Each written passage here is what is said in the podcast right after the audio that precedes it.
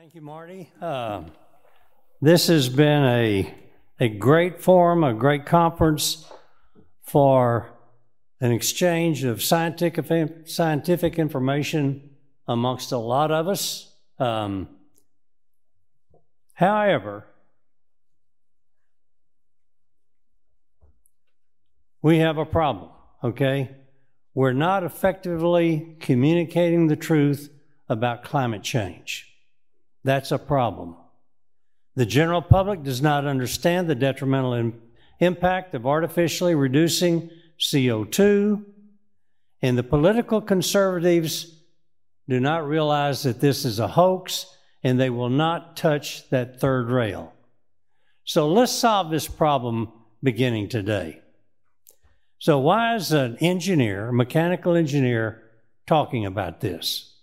Uh, we trust in the laws of physics and we verify all assumptions. Let me use this slide to, to demonstrate where I've been in my career, okay? All the way from Project Mercury all the way to the space station and Apollo and Space Shuttle in between. The one thing we learned in all these programs is that we believe in the laws of physics we use the laws of physics and we verify our analysis with tests and, and demonstrations. We've, we've done this religiously, and as Marty said, in God we trust, everyone else bring data. So, with, with this kind of background and this kind of rigor, then some years ago we started the, uh, uh, the, the climate change and issues and formed the right climate stuff.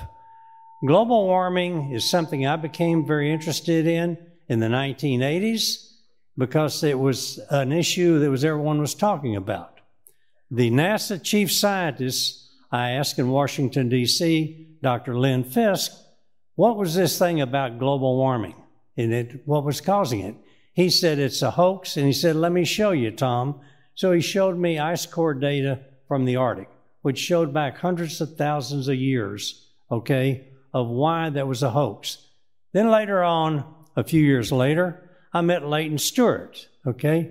Leighton Steward is the author of Fire, Ice, and Paradise. It showed it's a hoax. So with that, we formed the right climate stuff in 2011. So over the, the years that that organization's been in existence, it consists of chemists, engineers, astrophysics, and a lot of other geologists and meteorologists and PhDs. The thing that is, we are all former NASA people. We're not uh, uh, beholding to the NASA administrator. As a matter of fact, many of you have met or did meet the, the recently deceased Walt Cunningham, Apollo 7 engineer. He and I wrote a letter to the NASA administrator in 2012, signed by 49 former NASA people, saying they are discrediting NASA with the, all the stuff that they had on climate change. We didn't believe it. None of us work for the big oil companies. We've got reputations we're protecting, and we're non political. So, this is a tribute to some of the early members of the Right Climate Stuff. Leighton Steward on the left, Walt Cunningham, as I mentioned, Tom Wysmuller, and, and Dr. Harold Doiron. These were all discussed last night in and shown their their contributed what they did to contribute to the um, the right climate stuff and to ICC. So here I am. I've in after I've been uh, we established the right climate stuff. I've taken it upon myself to talk to the public as much as I can. So I've talked to various organizations in Texas and New Mexico. I've talked to about a thousand people at these things, the most most people are skeptical um, of the alarm message that's been delivered, and during these talks, they've understood and reinforced their position. Once they have understood the truth and understood it, then they can see why that they uh, their their basic gut feel was correct. There have been very few people that have challenged the facts that I've presented. As a matter of fact, no one in the audience of a thousand plus people have ever challenged it. Um, I've also written editorials for the paper, and I've had one person challenge that. Okay, so there's there's many new messengers of the truth now, and they're armed with copies of the presentation. I'm going to go through that presentation real quickly, not to, to, to convince you, but to show you the type of message that I've delivered, and it's gone over very well. This was a typical response that I had from one of the uh, people in the audience. He's a mechanical chemical engineer. He said he'd already been always been suspicious, but the, showing the facts let him know that it was not being caused by humans. So today, I'm preaching to the choir. The problem is the choir is not singing loud enough with a simple verse. So, Christopher Monckton, I don't believe is in the audience, but he was going to try and be here. Uh, this is something that he said, I'm going to quote it. How then are those uh, of us with a scientific interest in the objective truth going to make ourselves heard given the relentless propaganda? One answer is it will be necessary for us to refine and simplify our scientific and economic arguments to the point where ordinary people is possible is, is possible can both hear and behold and understand our arguments. I totally subscribe to what he said, and that's what I'm saying in different words. The most important bodies in our universe are the sun and the earth. The most important things on the earth are humans, animals, and plants, as we've seen over the last couple of days. Humans flourishing requires reliable, cost effective energy. So that means we need to have fossil fuels. Demonizing carbon dioxide impoverishes humanity, has no impact on the climate, negatively impacts the economy, threatens our national defense, reduces plant production, and there is not a climate crisis. So here's the message I've delivered. Again, I'm not preaching to you. I'm just going to use this as an example, which I hope a lot of you can help spread. And at the end of this thing, I'll, I'll propose a plan by with which to get it to 100 million people in the United States. So the truth about climate change is there are seven things, and I'm going to go through each one of these seven separately. Okay? Global temperatures and carbon dioxide levels are in cycles, okay? And oops, this is not going right. There it is. That's what I show the people when I do this, okay? Over 600 million years, you can see the carbon dioxide and the temperature changes. I'm going to go through these very quick because you've all seen them in other presentations. This is another thing just looking at 800,000 years, okay? Antarctic correlation of CO2, or Antarctic, Antarctic, I should say, core data looking at CO2 and temperatures. They correlate. There's 400,000 years. Temperature peaks, it's cyclical, okay? Again, demonstrating that. This is looking at the last 2,000 years. The important thing here is we're coming out of the little ice age. That's good. Um, so now that we're look at the thing, that's the next is again, I make seven points to all these audiences. The next one is temperature changes are caused primarily by the sun. There's, there are the elements that do it. The sun's heat, and it's captured somewhat by water vapor and carbon dioxide. There's a lot of other things that contribute, as you can see on this chart, causing global temperature to increase. This is the thing that I think explains most of it. The energy from the sun comes in, it gets absorbed and gets reflected on the left side. On the right side, that's what's radiating out from the earth, and some of it is captured by the cloud formation and, and greenhouse gases. So the energy from the sun is because of activities on the sun, proximity to the earth, and this is best shown by this. The earth is rotating about the sun, it's in elliptical orbit that's oblique, that ellipse. The Earth is rotating about its axis and precessing. All those mean the radiant energy from the sun, normal to the Earth, is changing all the time. So, Mother Nature's in control, not humans. So, here's a correlation of what it looks like with the sun activity on the left the temperature of the sun, I mean, the temperature of the earth is well correlated. If you look at the temperature of the earth on the Earth, global temperature, and carbon dioxide, it's not correlated. The amount of human produced carbon dioxide in the atmosphere is extremely slow, low. That's my fourth message.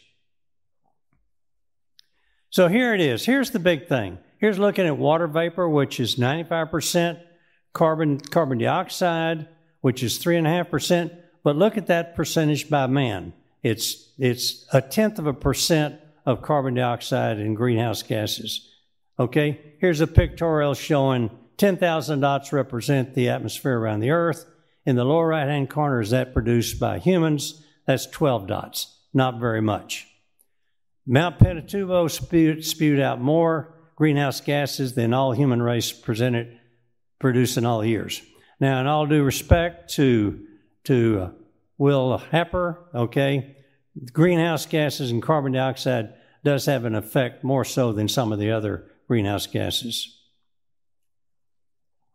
97% of the scientists' consensus says that humans are causing it. Let's look at that data. Okay? There's the IPCC model that's showing uh, going to the upper right, solar activity is going down to the left, and look what's happening in measured data that doesn't correlate. IPCC is wrong. Al Gore said the ocean, ocean is boiling because equivalent 600,000 uh, atomic bombs per day, equivalent size of Hiroshima, and the ocean's boiling. I don't think so, Al. Look at the correlation with what climate models say and what's really happening. So, the other thing is the scientists said global cooling, we're going to go into an ice age, and we would be in that by the year 2000. They're wrong. 97% of the scientists, by one estimation in 2013, showed that if they inferred anything about humans causing it, that's what they said is 97%. With another group looked at that, only three tenths of 1% said that they actually said it. So scientists were wrong again. So weather extremes are not increasing. Let's look at the data there. Okay, hurricanes, tornadoes, floods, droughts, wildfires. There, the major hurricanes at the bottom of that is staying flat essentially in all hurricanes over the earth is at the top graph showing that they're staying about flat. Look at tornadoes. They're decreasing. Look at the, frequency of floods, upper left-hand corner. It's, it peaked again about the early 2000s. It's coming down. Look at, at the drought index and what's happening there. It's staying flat. Carbon dioxide is not doing that. Uh, acres burned. It's coming down. So, with that, CO2 is safe and is, is not a pollutant. There's a demonstration how trees can grow by 70%, doubling the amount of carbon dioxide. Looking at some of the other effects of doubling carbon dioxide, of all the things of grains, vegetables, trees, and fruits, they're up by 40% by just doubling the carbon dioxide. So here's what's happening with people, okay? Uh, uh, sailors on submarines can live up to, with 8,000 parts per million. Don't forget, we're living, we're breathing about a little over 400,000 parts per million here. Uh, they can stay that long for 90 days. NASA lets uh, astronauts stay in space station 5,000 parts per million for three years. So, all that is, I just repeated, it. I'm going to skip through that. So, there's not a climate crisis. Carbon dioxide is good. The world needs reliable, cost effective energy. Our message is not being delivered effectively. So, who, who is objecting that? Progressives, because they want one world society. Foreign countries, they want financial aid. Wall Street wants billions of dollars of commission. Greenhouse industries, thousand dollars in profit, billions in profit, etc., etc. So the alarmists have the money and large microphones we have the truth. So let's begin today by looking at what we can do with that premise, okay? Let's establish a strategic plan. All strategic plans have mission, goals, and actions. Our mission ought to be this is my suggestion the U.S. should be the world leader in independent hydrocarbon production by 2026. That's after 2024.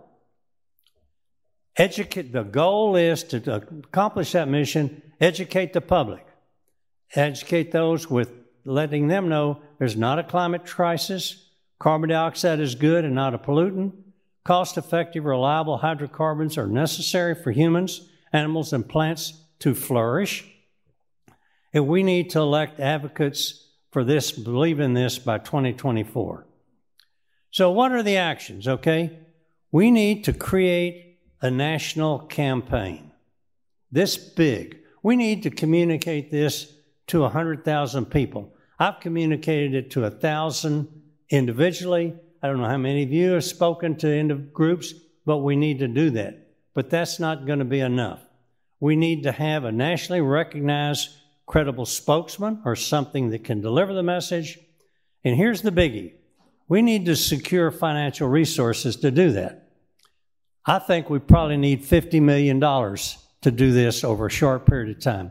We need to flood the airways. We need to flood Fox News and CNN and some of the others with about five messages every single day, six days a week between now and 2024.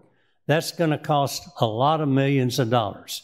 We need to support the national and state candidates who believe as we do. Okay? So we're not going to have the people, since this is the end of this conference, do this and establish and brainstorm a, a, a campaign strategy here.